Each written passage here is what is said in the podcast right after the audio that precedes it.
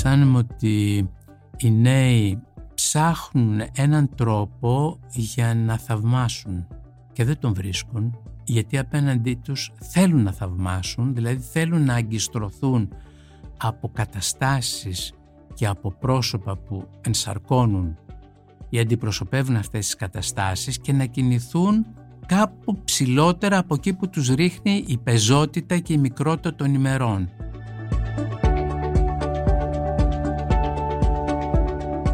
Γεια σας, είμαι ο Γιάννης Πανταζόπουλος και ακούτε ένα επεισόδιο της ΕΡΑΣ Podcast «Άκου την επιστήμη». Για να μην χάνετε κανένα επεισόδιο μπορείτε να μας ακολουθείτε στο Spotify, στα Google και στα Apple Podcast. Είναι τα podcast της λάιφο.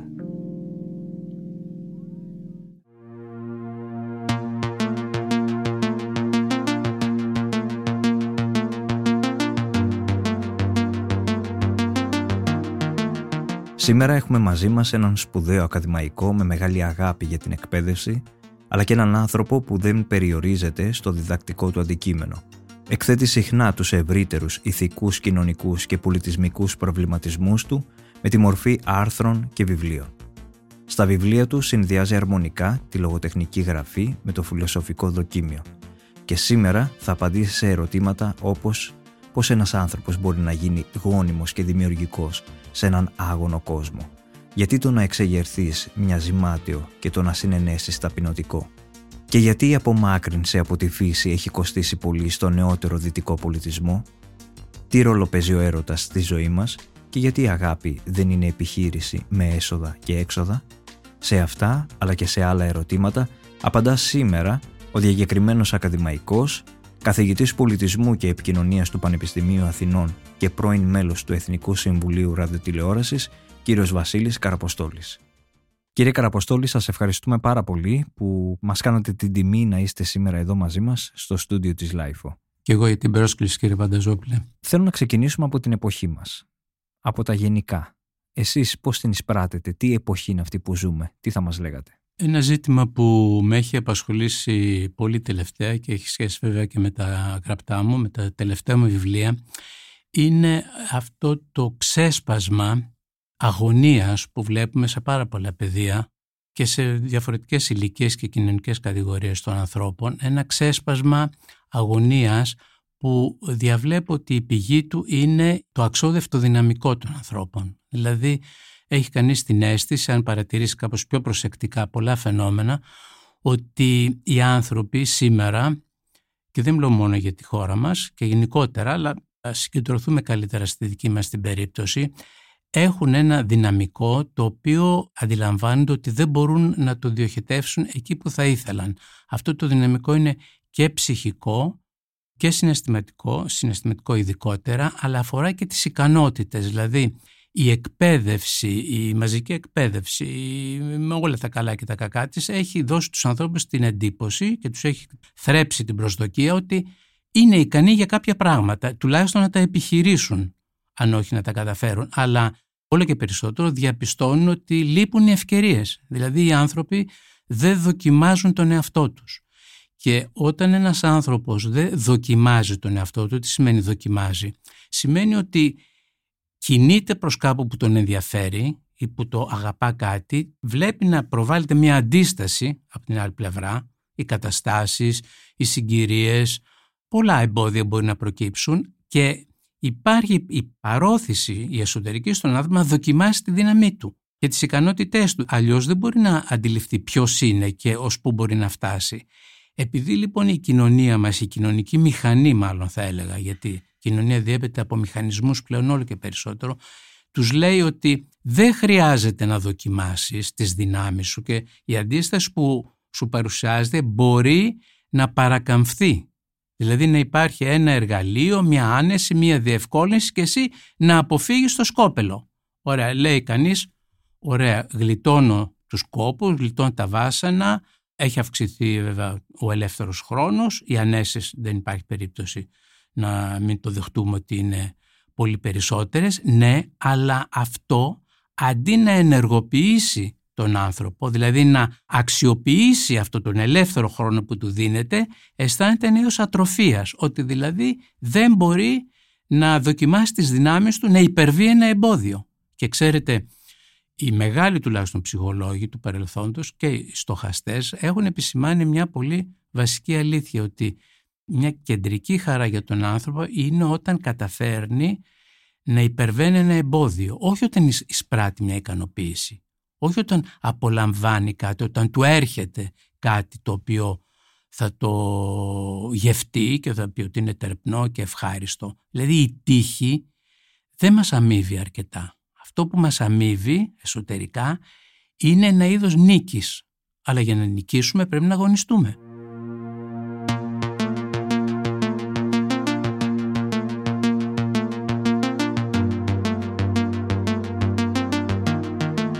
Διαβάζω με αφορμή αυτά που λέτε στο βιβλίο σας «Μούσες εναντίον Σιρήνων» να γράφετε «Το να εξεγερθείς μοιάζει μάταιο και το να συνενέσεις ταπεινωτικό». Αισθάνομαι ότι έχει σχέση με αυτό που λέγατε. Σήμερα οι άνθρωποι παρακολουθούν λίγο παθητικά όλα αυτά που γίνονται. Εσείς πώς το εξηγείτε? Ναι, παρακολουθούν παθητικά, οπωσδήποτε συμβαίνει αυτό σε μεγάλο βαθμό, αλλά αυτό δεν σημαίνει ότι μέσα τους δεν ανεβαίνει ένα είδος βρασμού, δηλαδή θέλουν να αντιδράσουν.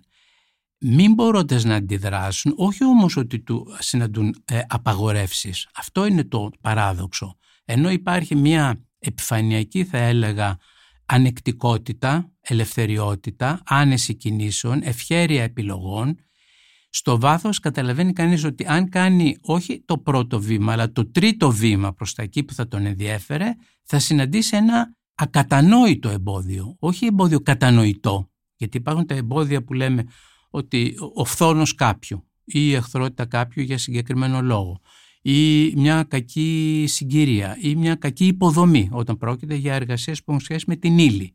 Αυτά είναι κατανοητά εμπόδια. Το ακατανόητο είναι η συγκυρία να έρχεται και να σου εμφανίζει ότι το πράγμα αυτό δεν λειτουργεί. Το γιατί δεν λειτουργεί να μην μπορείς να το γνωρίσεις εσύ. Παραδείγματος χάρη, να σας φέρω το παράδειγμα με το δυστύχημα με τα Τέμπη. Mm. Όλα έδειχναν ότι λειτουργεί ένα κάποιο σύστημα. Καινούργιοι σειρμοί, ένα κράτος που ισχυρίζεται ότι πάει να γίνει πολύ πιο σύγχρονο και πολύ πιο εντεταγμένο στις απαιτήσεις των καιρών, οι άνθρωποι πιο πολύ εκπαιδευμένοι από ό,τι πριν από σαράντα πενήντα χρόνια υποτίθεται στις θέσεις τους, και αυτό οδηγεί στο ακατανόητο αυτού του δυστυχήματος. Και το λέω ακατανόητο γιατί εν συνεχεία τα ντοκουμέντα που μας δόθηκαν και οι μαρτυρίες μας δείχνουν ότι κανείς δεν καταλάβαινε τι ακριβώς πρέπει να κάνει, ως που φτάνει, τι οφείλει να κάνει. Υπήρχε ένας εποπτεύων νους, ένας ηθήνων νους. Άρα δημιουργείται γενικότερη αίσθηση και πέραν αυτού του γεγονότος, η αίσθηση του ακυβέρνητου, δηλαδή όλα δείχνουν να ψιλολειτουργούν, να μισολειτουργούν, και στο βάθος επικρατεί η αίσθηση του ακυβέρνητου παρόλα αυτά.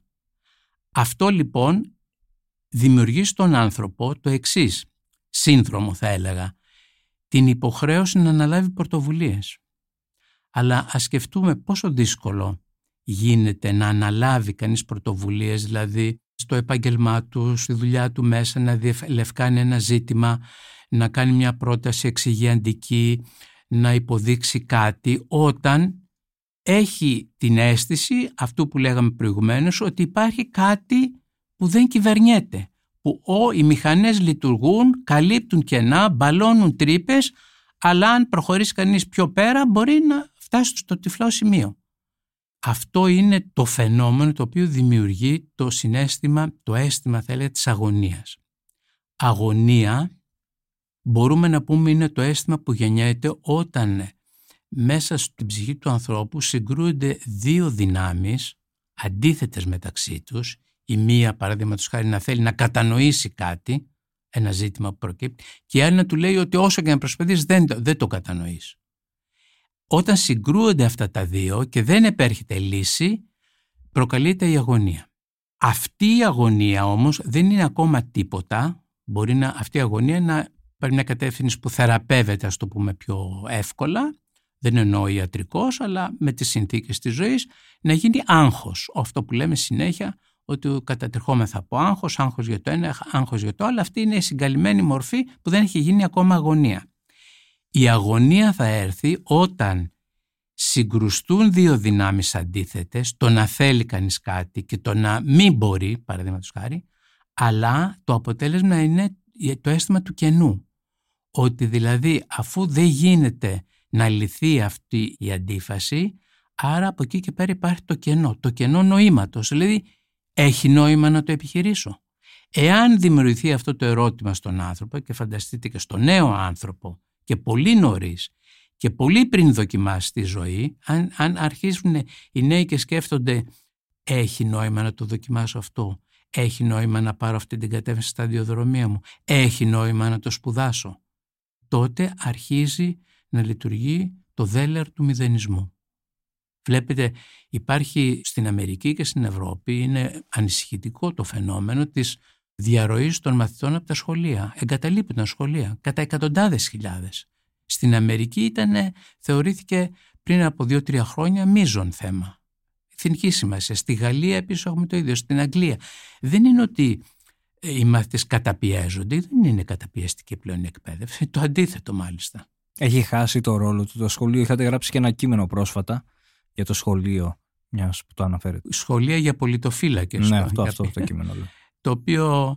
Είχε ίσως έναν κάπως προκλητικό τίτλο αυτό το κείμενο, αλλά μου το υπαγόρευσαν οι καταστάσεις. Δηλαδή, οι πρόσφατες καταστροφές στη χώρα, οι φυσικές καταστροφές, μου γέννησαν τη σκέψη τι σημαίνει να παρακολουθεί κανείς κάτι το οποίο είναι καταστροφικό, κάτι το οποίο υποβιβάζει τη ζωή του και ταυτόχρονα να αισθάνεται ότι αυτός, εάν υπήρχαν οι κατάλληλες συνθήκες, κάτι θα μπορούσε να κάνει γι' αυτό.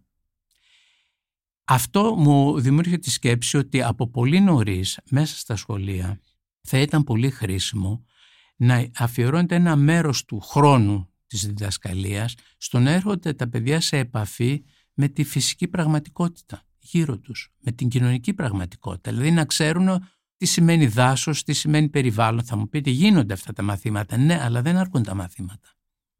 Χρειάζεται η επαφή των μαθητών, δηλαδή να αναλάβουν δράση. Ευθύνες, δηλαδή να έρθει η πολιτεία διαμέσου του σχολείου και να τους πει: κοιτάξτε, αν δεν υπάρχουν μικροί πολιτοφύλακες, δηλαδή παιδιά που θα αναλάβουν ένα συγκεκριμένο καθήκον, να παρατηρούν τι γίνεται γύρω τους, ένα ορισμένο χρονικό διάστημα που θα οριστεί, να παρακολουθούν, να περιφρουρούν, να περιπολούν. Αυτό δεν είναι στρατιωτική λογική, γιατί μπορεί να βγουν κάποιοι και να πούν: μα τώρα θέλουμε να στρατιωτικοποιήσουμε το σχολείο. Όχι. Εδώ δεν είναι ένα, το ζήτημα να στρατιωτικοποιήσεις το σχολείο. Είναι να καταστήσεις ενεργούς τα παιδιά τα οποία θέλουν να είναι ενεργά και δεν τους το ζητούν επισήμως. Τους λένε ότι ε, πρέπει να, να έχετε ευκαιρίες, πρέπει δρόμοι να είναι ανοιχτοί, πρέπει να σας καλύπτουν τις ανάγκες η οικογένεια και το σχολείο, πρέπει να υπάρχουν περιθώρια ελευθερίας, να μην υπάρχει το πρέπει, να μην υπάρχει το, η πίεση, όλα αυτά, αλλά τι λείπει. Λείπει το να τους πει κανείς ναι, όλα αυτά μπορεί να σας δοθούν, αλλά σε αντάλλαγμα, γιατί ο άνθρωπος πρέπει να αισθανθεί ότι για να ζει πρέπει και να προσφέρει. Από πολύ μικρός αυτό. Και οι γονείς, οι οικογένειες που το έχουν μάθει αυτό στα παιδιά είναι σε πολύ καλό δρόμο. Βλέπετε πόση χαρά δοκιμάζει ένα παιδί όταν αρχίζει και μαθαίνει από μικρό να δίνει κάτι. Ενώ τα περισσότερα παιδιά θέλουν να παίρνουν. Ε, μάλιστα. Πέρα. Κλέβουν από τα διπλανά σε οποιαδήποτε ευκαιρία. Τους αρέσει ως παιχνίδι. Δεν υπάρχει το κίνητρο της κλεψιάς, αλλά τους αρέσει σαν παιχνίδι πονηρό και βλαπτικό, αλλά το βλαπτικό με την έννοια ότι θα διασκεδάσουν με την ενόχληση που θα προκαλέσουν στο άλλο παιδί.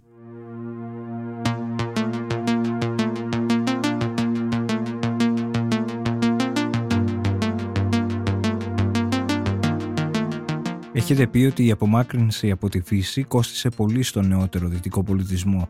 Ο κάτοικος του άστεως όλο και λιγότερο αντιλαμβάνεται τι είναι το βαθύτερα αναγκαίο. Ναι, ακριβώς αυτό, γιατί η γειτνίαση με τη φύση, το να ζει κανείς κοντά στη φύση, σε μαθαίνει, σου δίνει τα μεγάλα μαθήματα της αναγκαιότητας. Δηλαδή οι άνθρωποι στην επαρχία, πριν αρχίσει η μεγάλη μετακίνηση των πληθυσμών στην Ελλάδα προς τα αστικά κέντρα, καταλάβαιναν ότι τα πράγματα στη φύση διέπονται από ορισμένους νόμους, ότι αυτό δεν μπορείς να το παραβείς χωρίς να τιμωρηθείς. Και η παράδοσή μας είναι γεμάτη με θρύλους, με μύθους, αλλά και η, η θυμοσοφία των ανθρώπων και η εμπειρία τους τους έλεγε αυτό. Δεν μπορείς ατιμωρητή να παραβιάζεις ορισμένους νόμους. Όταν λύγει όμως αυτή η περίοδο, μετά τον εμφύλιο και από τη δεκαετία του εξήντα και μετά, και αρχίζει μεγάλη αστικοποίηση, έρχονται οι, οι άνθρωποι της επαρχίας και εγκαθίστανται στο αστικό κέντρο και νομίζουν ότι το αστικό κέντρο είναι μια σύναξη πολλών ανθρώπων, η οποία δεν διέπεται όμως από μια ανώτερη αρχή. Η ανώτερη αρχή είναι το κράτος, η αστυνομία, τα δικαστήρια, αλλά αυτά καταλαβαίνει κανείς, και ακόμα και οι άνθρωποι αυτοί που δεν είχαν ιδιαίτερη μόρφωση, ότι είναι κοσμικά, είναι εγκόσμια μέσα. Δεν υπάρχει η ανώτερη εποπτεία, που είναι η εποπτεία της φύσης, της φύσης μητέρας. Δηλαδή καταλάβαιναν ότι εάν προβούν σε μια ενέργεια και καταστρέψουν κάτι, θα τιμωρηθούν. Είτε με μια ξηρασία, είτε με, μια, με κάποιο πρόβλημα που θα έρθει στα, στις καλλιεργίες τους. Για να μην μιλήσουμε για την έννοια του θείου. Αφήνουμε στην άκρη αυτή την ανώτερη εποπτεία. Ούτε ο Θεός λειτουργεί ως εποπτεύουσα αρχή, με το πέρασμα των χρόνων, χάνεται το αίσθημα της θρησκευτικότητας οπωσδήποτε, αλλά ούτε και η φύση ως φύση μητέρα, αλλά και μητριά. Και ένας μεγάλος Ιταλός ποιητής παραλαμβάνει κάτι που το είχε ο Ισίουδος πει αρχικά και είπε ότι η φύση μας γεννά ως μητέρα, γεννιόμαστε μες στη φύση, αλλά μεγαλώνουμε, ε, μας μεγαλώνει σαν μητριά. Μας αγαπά πάντα ανεφόρον, μας δίνει τα πάντα, μας χαϊδεύει πάντα η φύση, και το βλέπουμε πολύ καλά σήμερα. Η φύση είναι και μητριά. Σε καλύπτει, σε τρέφει, σου δίνει τα αγαθά της, σου δίνει το νερό της, σου δίνει τα τρόφιμα, αλλά από ένα σημείο και έπειτα, όταν δει ότι η συμπεριφορά σου δεν είναι αυτή που κρατάει την ισορροπία, θα επέλθει τιμωρία. Σε έναν άγωνο κόσμο, πώς μπορεί να γίνει κάποιος δημιουργικός και γόνιμος? Τι θα μας λέγατε? Πράγματι, αν ορίσουμε τον κόσμο σε γενικές γραμμές σήμερα άγωνο, με την έννοια ότι δεν προσφέρει έδαφος για σπορά. Mm, δεν σε τροφοδοτεί, θα έλεγα. Δεν σε τροφοδοτεί, ναι, δεν δε, δε σε τροφοδοτεί και δεν σου δίνει αρκετά κίνητρα. Βέβαια, υπάρχει η ρητορική και η φιλολογία ότι να βρεις τον εαυτό σου και αυτόν τον εαυτό σου να τον οδηγήσει σε, σε δράση. Αλλά ξέρετε, αυτό όλο και περισσότερο ηχεί υποκριτικό. Πρώτον, βλέπετε την τάση των ανθρώπων σήμερα, στις χώρες του δυτικού κόσμου κυρίως, να καταφεύγουν σε ψυχοθεραπευτικά μέσα ή στην ενδοσκόπηση για να βρουν τον εαυτό τους. Αλλά αν σκεφτούμε σοβαρά και προσεκτικά, τι πάει να πει να βρει κανείς τον εαυτό του? Όσο και να ψάξει, στο βάθος δεν θα βρει παρά τη σχέση του με τους άλλους. Είναι όπως το κρεμμύδι, το καθαρίζει, το καθαρίζει, αλλά δεν, δεν υπάρχει πάτος. Μας το πει ο Ίψεν αυτό κάπου σε ένα θεατρικό του έργο. Τι πάει να πει, καθαρίζω τον εαυτό μου και κατεβαίνω, κατεβαίνω, τι θα βρεις εκεί? Θα βρεις ότι έχεις, έχεις σφραγιστεί η ζωή σου ορισμένες σχέσεις που είχες με τους γονείς σου, με τους φίλους σου, με τους ερωτές σου, με κάτι που σε έδεσε με τους ομοίους σου. Επομένως θα, πρέπει να επανέλθει στον κόσμο. Δεν είναι λύση να βρούμε τον εαυτό μας, τον οποίον αφού βρούμε θα το γιορτάσουμε, θα χαρούμε, ωραία τον βρήκαμε, τον έχουμε εδώ πέρα, τον ξέρουμε, ωραία, τι να τον κάνουμε μετά? Αυτό είναι το ζήτημα. Ο άνθρωπος είναι έτσι φτιαγμένος, θα μας το πει ο Αριστοτέλης αυτό, ώστε είναι ένα όν για να ενεργεί, για να φτάνει από το δυνάμει στο ενεργεία. Θέλει να τελειοποιηθεί σε κάτι. Είναι αυτό που είπαμε στην αρχή, γιατί δεν έχει την ευκαιρία να δοκιμάσει τις δυνάμεις του. Ο γόνιμος άνθρωπος που με ρωτήσατε είναι ο άνθρωπος ο οποίος θα προσπαθήσει να τελειοποιηθεί σε αυτό το οποίο τον ενδιαφέρει πολύ. Και τον ενδιαφέρει πολύ μέχρι το σημείο να το αγαπήσει.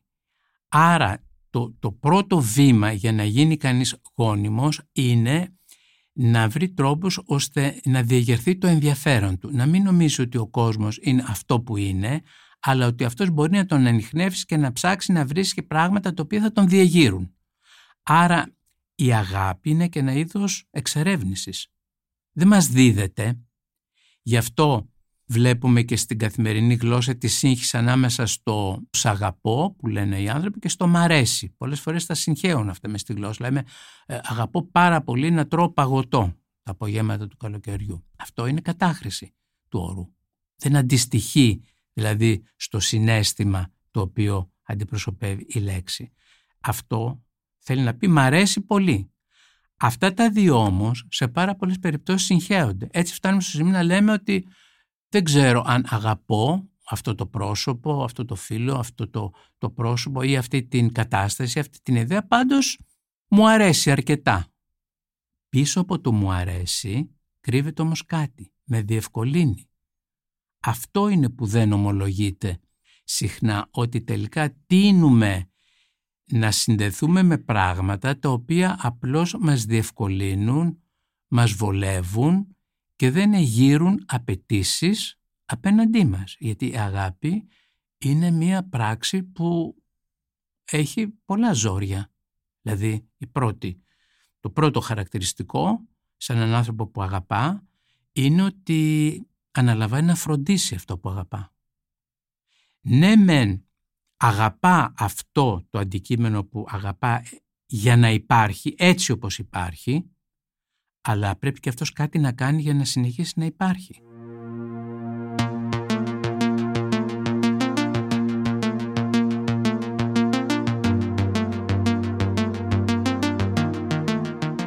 Πού μπορεί να οδηγήσει η έλλειψη αγάπης?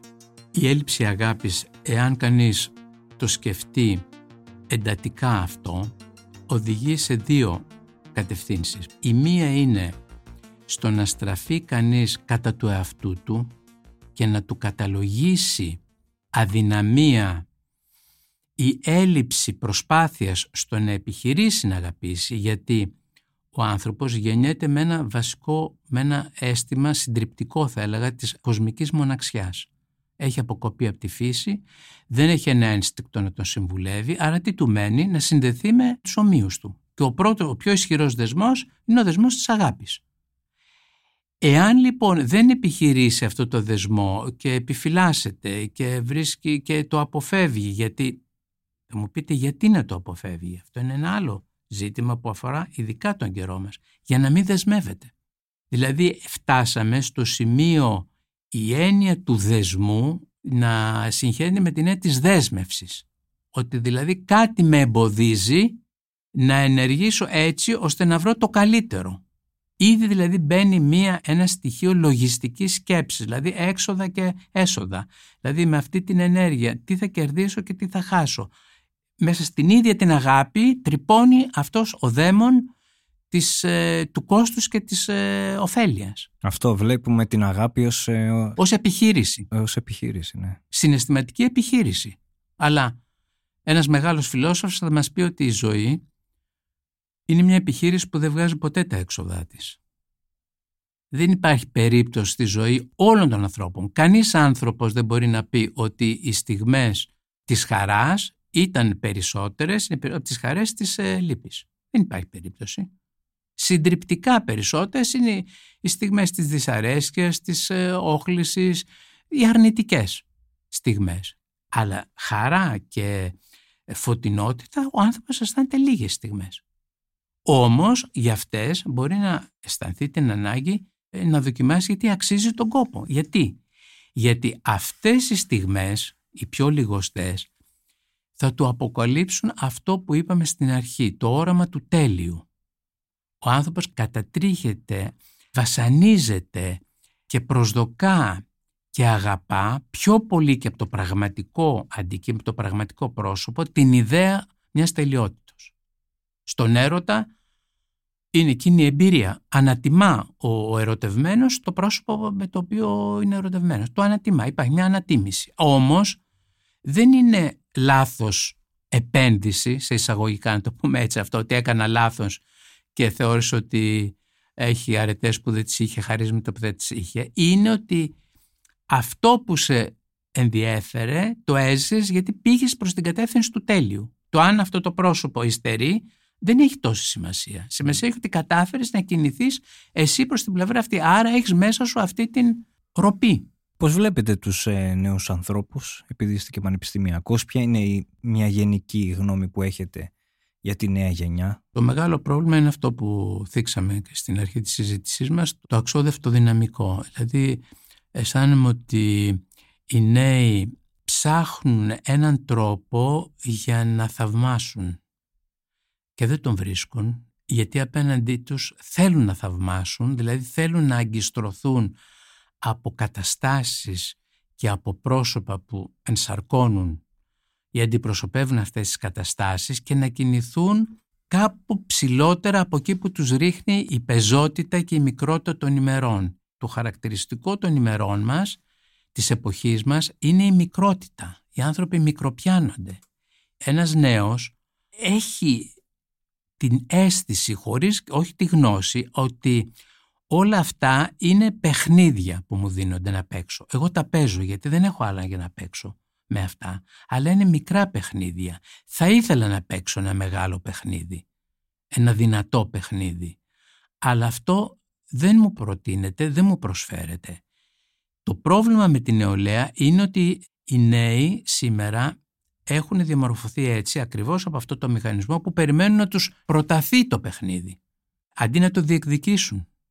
Τους λείπει δηλαδή το στοιχείο αρκετά της περιπέτειας, που ήταν κάτι που χαρακτήριζε την νεολαία σε άλλες περιόδους της, και στην, στην ελληνική κοινωνία και έξω. Συμφωνώ μαζί σας το πόσο λίγα είναι διατεθειμένοι σήμερα οι νέοι άνθρωποι να κάνουν για αυτά που κατά τα άλλα επιθυμούν πάρα πολύ.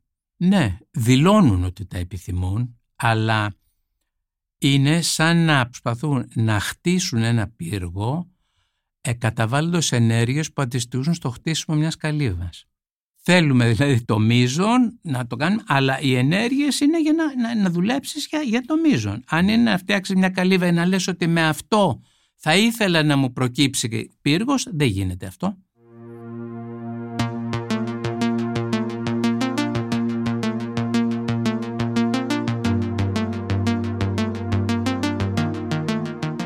Θα ήθελα να αξιοποιήσω και την ε, δεύτερη ιδιότητά σας ως ε, μέλους του Εθνικού Συμβουλίου Ραδιοτηλεόρασης. Πώς το ζήσατε όλο αυτό από μέσα? Δηλαδή, είναι η σημερινή τηλεόραση αντιπροσωπευτική των πραγμάτων που θέλουν να δουν οι άνθρωποι? Ας ξεκινήσουμε από αυτό. Κοιτάξτε, αυτό είναι ένα μεγάλο ζήτημα. Δεν είναι αντιπροσωπευτική.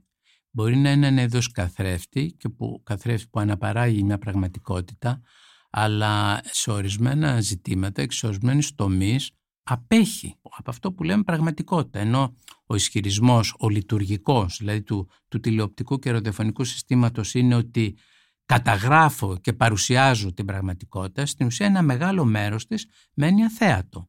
Σκεφτείτε όλη αυτή την περιοχή των ανθρωπίνων πράξεων που έχουν να κάνουν σχέση με το καλό, με την διάπραξη του καλού, με την επιτέλεση έργων που αφήνουν τα ίχνη τους, τα αγαθά τους ίχνη στη ζωή των άλλων ανθρώπων. Πότε είδαμε σοβαρή και συνεχή προσπάθεια στην οποία θα καταγράφονταν τηλεοπτικά και ραδιοφωνικά οι σχέσεις των ομογενών, των μεταναστών με το Ελλαδικό Κέντρο? Αυτά που προσπαθούν να κάνουν, που επιστρέφουν, που θέλουν να, να κάνουν δωρεές, που πληγώνονται, που, επανα, που επανέρχονται πίσω.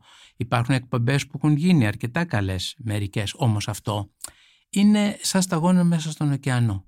Ναι, εμένα μου κάνει πάντα εντύπωση που εάν δει κάποιος ε, ως εξωτερικός παρατηρητής το πρόγραμμα των περισσότερων ιδιωτικών καναλιών, θα διαπιστώσουμε ότι οι τάσεις και τα γούστα του κοινού τελικά είναι reality, ε, εκπομπές πρωινές, πολύ φθήνια, για να το πω έτσι λίγο πεζοδρομιακά. Αν βάλετε δηλαδή ένα ντοκιμαντέρ, θα ναι. σου πει ότι έκανε ένα δύο τοις εκατό, δεν το βλέπει ο κόσμος. Ναι, ναι. Γιατί λέει είναι κουρασμένος και όταν το βράδυ θέλεις να γυρίσεις στο ναι. σπίτι θέλεις να δεις κάτι ξεκούραστο. Ναι. Οι άνθρωποι δεν ζητούν τόσο την ξεκούραση, ζητούν τη συγκίνηση. Επειδή τους λείπει πάρα πολύ. Δεν, δεν υπάρχουν πηγές δυνατών συγκινήσεων.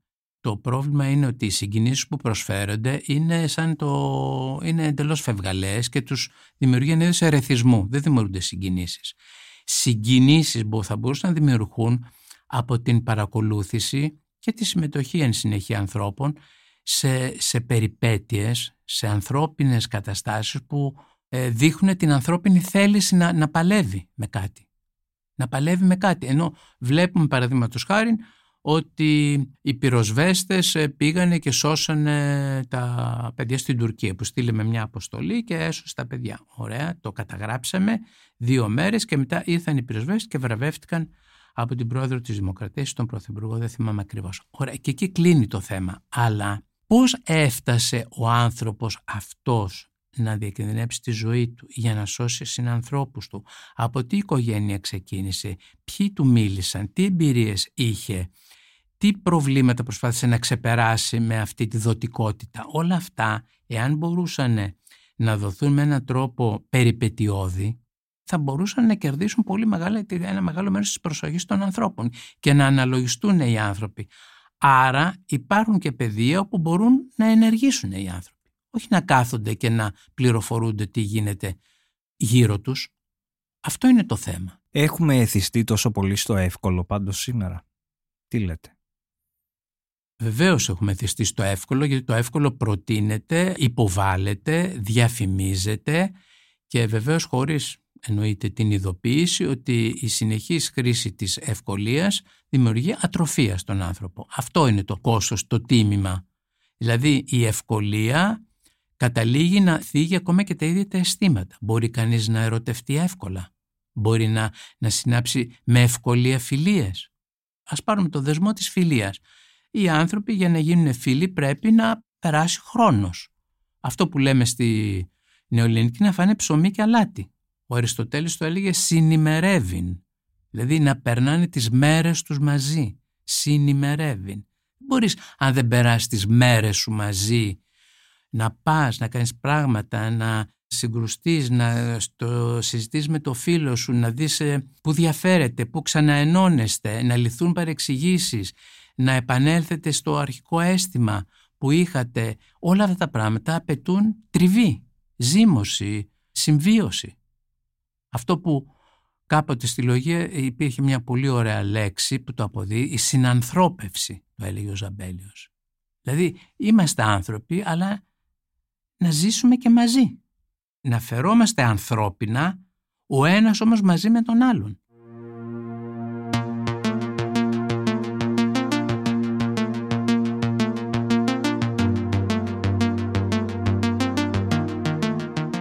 Όταν είναι τόσα πολλά τα ερεθίσματα, και το λέω με αφορμή και τα μέσα κοινωνικής δικτύωσης, δηλαδή βλέπεις πάρα πολλά πρόσωπα, ενώ παλαιότερα δεν είχες αυτή τη δυνατότητα.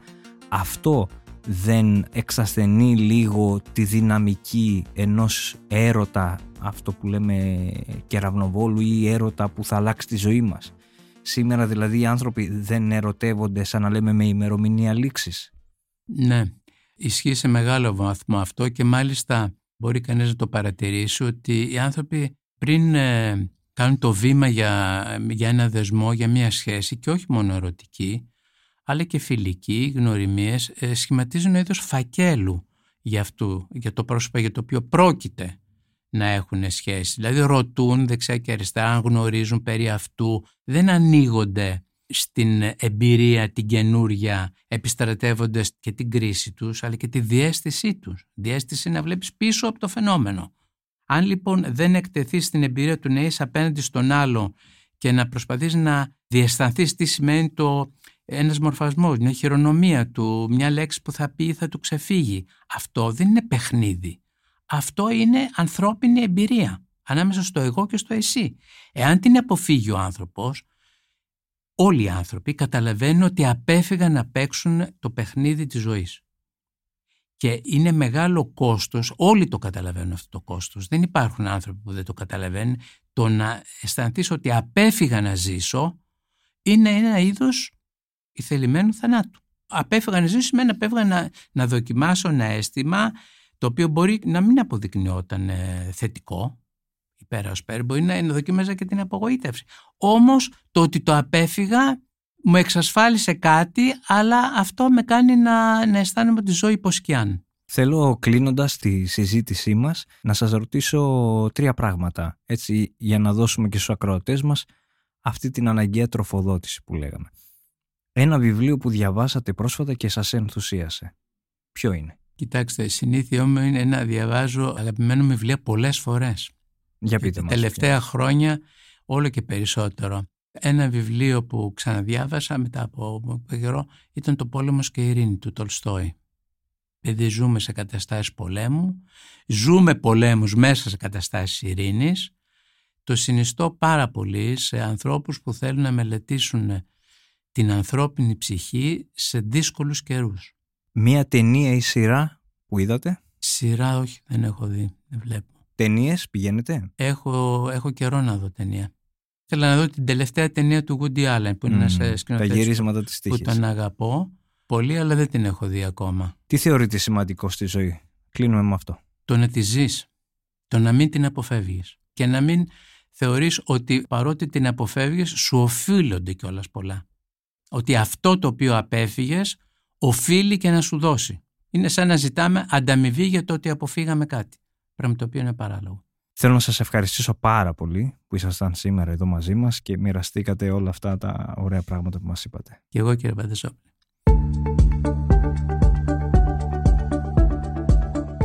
Ήταν ένα επεισόδιο της ΕΡΑΣ Podcast «Άκου την επιστήμη» με καλεσμένο τον διακεκριμένο ακαδημαϊκό κύριο Βασίλη Καραποστόλη σε μια συζήτηση για το πόσο λίγα είναι διατεθειμένοι να κάνουν οι άνθρωποι σήμερα για αυτά που λένε πως τα επιθυμούν πολύ.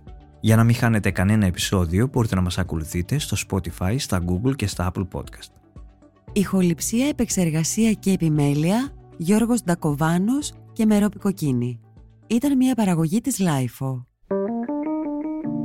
Είναι τα podcast της λάιφο.